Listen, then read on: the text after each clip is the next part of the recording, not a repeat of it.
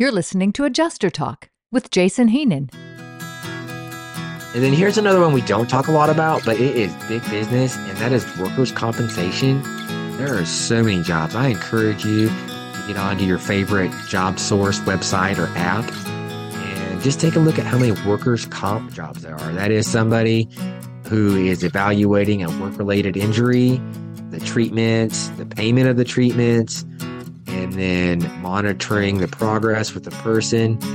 It's a really interesting job. Did a little bit of that. If you heard the first episode that we relaunched with, talked about that whenever I worked for the trucking company. There was quite a few work comp claims. Obviously, whenever there's loading and unloading and heavy equipment involved, there's going to be injuries as well.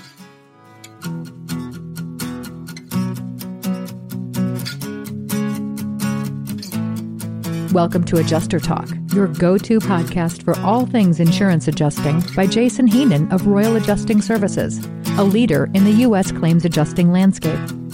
We're here to delve into the dynamic world of independent adjusters and share insights and industry trends that matter to aspiring and seasoned insurance adjusters. At Royal, we handle the full spectrum of claims and catastrophes, specializing in residential property claims. Our mission? To provide a better, faster, more cost effective claims experience, improving outcomes, one customer at a time.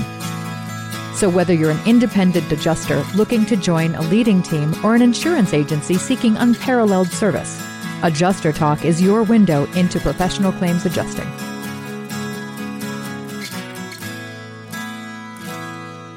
Welcome back to Adjuster Talk. I've already spent quite a bit of time talking to you about insurance claims and insurance claims adjusters. Maybe you have a few questions about what are you even talking about? What type of adjuster are you? There's so much conflicting information out there. When you do a Google search or a YouTube search, there's no telling what type of information you're going to get. So I wanted to take time and share with you the different type of claims adjusters there are. And so that way you could specifically understand what an independent residential or commercial claims adjuster does. Okay. So let's go over the different types of adjusters you could become with an adjusting license. Okay. With the appropriate adjusting license. And there are different ways for you to go about getting that, but we can talk about that in a minute. Let's talk about the different types of adjusters and what they do. Okay. So for the most part, whenever I'm talking about getting licensed, I'm talking about getting licensed in the state of Texas. That is where I am most familiar. At one point in time, I had 11 or 12 licenses. Now, if you are a desk adjuster, which I'll explain what that is in a moment, you'll see people with up to 20 licenses, and they're all qualified basically to do what it is I'm talking okay, which is independent residential adjusting. What else does that license qualify you? All right. You may have known somebody who's been in a car accident, or maybe they had their car in a hailstorm or something interesting like that. There are auto adjusters. Now, that is an interesting line of business because a lot of body shops now do a lot of auto adjusting when it comes to appraising and writing estimates for the damage. Okay. Whatever's wrong with the car, they're the ones who are going to fix it. And uh, those guys, a lot of the times, have someone who's experienced in claims, writing estimates, and conducting their insurance business for them. Okay. So there's auto claims. Then there's property claims. Of course, that's what we're talking about most of the time, handling claims related to property damage from events like fires, storms, thefts, vandalization, water pipe breaks. It could be anything. And then it is our job to go out there and assess what happened, how much damage is there, uh, what the materials are that are damaged, and what the repair process is going to be for repairing that damage. Okay, that's property claims adjuster, and that is what adjuster talk focuses on mostly. Now, there are liability claims. Okay, and I do have an ex- extensive experience in liability claims, and that could be anything from, let's say that you're a passenger in a car and you guys get hit and it's the other guy's fault.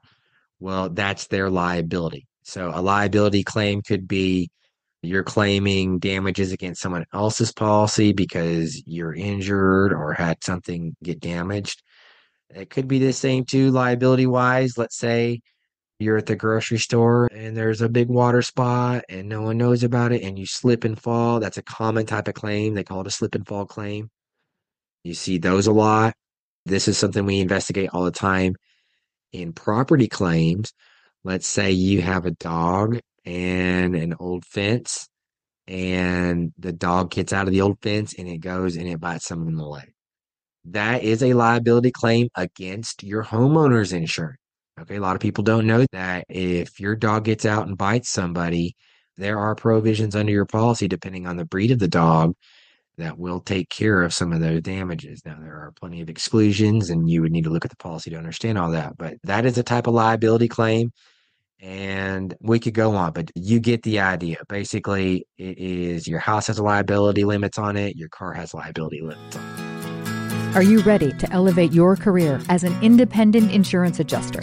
Visit adjuster-talk.com to download our exclusive guide. Five ways to improve your independent adjusting career this essential resource contains insights and tips to enhance your professional journey. And remember, a polished presentation at a claim isn't just about knowledge, it's also about gear and attire.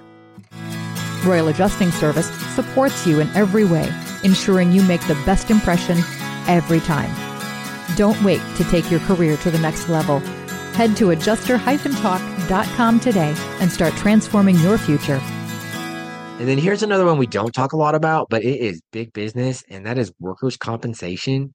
There are so many jobs. I encourage you to get onto your favorite job source website or app and just take a look at how many workers' comp jobs there are. That is somebody who is evaluating a work related injury, the treatments, the payment of the treatments, and then monitoring the progress with the person. It's a really interesting job. Did a little bit of that if you heard the first episode that we relaunched with, I talked about that whenever I worked for the trucking company. There was quite a few work comp claims. Obviously, whenever there's loading and unloading and heavy equipment involved, there's going to be injuries as well. And then here is something interesting. It is different. I will say this like your regular business property adjusting is different than catastrophe claims adjusting. Okay. Catastrophe claims adjusting, in my opinion, is it's not something that you can get into year round. You know, there's a lot of people with a dream they can go work six months on and then take six months off, which is a good dream. I thought I could do the same thing. It never happened. But the lessons I learned along the way and the work ethic I learned along the way were totally worth it. But back to it, catastrophe claims, that's good stuff. Okay. That's where that's your time. That's that when if you're a claims adjuster and something big hits and you know how to conduct investigations and write estimates and get some claims closed, that's those are the days you're training for right there. Those are like World Series or Super Bowl claims. Those are the ones you need to be ready for. And then there, I'm just going to get through these here pretty quick. There's environmental claims. Let's say the railroad has a wreck and turns over a bunch of rail cars happens all the time and then there's some environmental impact because the cargo they were transporting got into the water or whatever and this happens a lot of times with fuel and oil and then here's some others just fraud SIU. There's SIU adjuster, special investigations. That means you're busting people who are trying to get one by. That happens all the time. Almost every single insurance company has an SIU person. And then a subro claims adjuster. We don't talk about that whole bunch, but it is something. Subrogation is a service you can offer whenever you have your license and have been practicing a while. I'll just give you one example on that before we wrap up this episode. If you were going to conduct a subrogation claim, I'll give you an example. Let's say one of those big tank water heaters goes out on year six in someone's two story, like for whatever reason, they put them in the attic sometimes. And if you get a really good cold day, let's say the house is built north south and it's gable, so it can draft right through your attic and it busts a pipe on your big tank water heater, you can fill up the entire house. Like it doesn't take long to have that running water just fill up the house. what you could do is collect that information. This is what you're supposed to do, not could do. This is what you're supposed to do in that case is get the information off of the water heater, ask the insured what they know about it, who installed it, when it was installed, was it there when they got there, and then get that information from the insurance company and get it to them. Because most of the time, the water heater is going to have an eight to 10 year warranty on it. And if a forty or fifty thousand dollar claim comes out of it, that means that they will be on the hook for some of it. Now, it won't be up for you oh, up to you to go collect it. Usually, the insurance company will take your findings and then they'll have a either in-house lawyer or a third party law firm that does those types of collections. But that is called subrogate whenever you do that. So like a water pipe burst and it's under warranty and it floods the house, the insurance company oftentimes will go after the manufacturer of that pipe or the installer of that pipe in order to recoup their losses, which they are entitled to do, especially if someone else did something wrong. All right, guys, I hope you enjoyed today's show. It was about the different types of insurance adjusters you could become if you get licensed.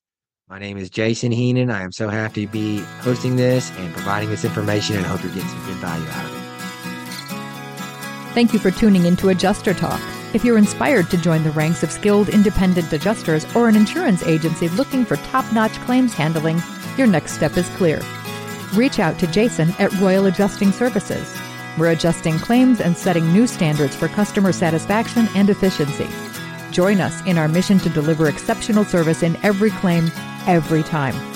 Contact Jason today at royaladjustingservices.com and discover how you can be part of the Royal difference.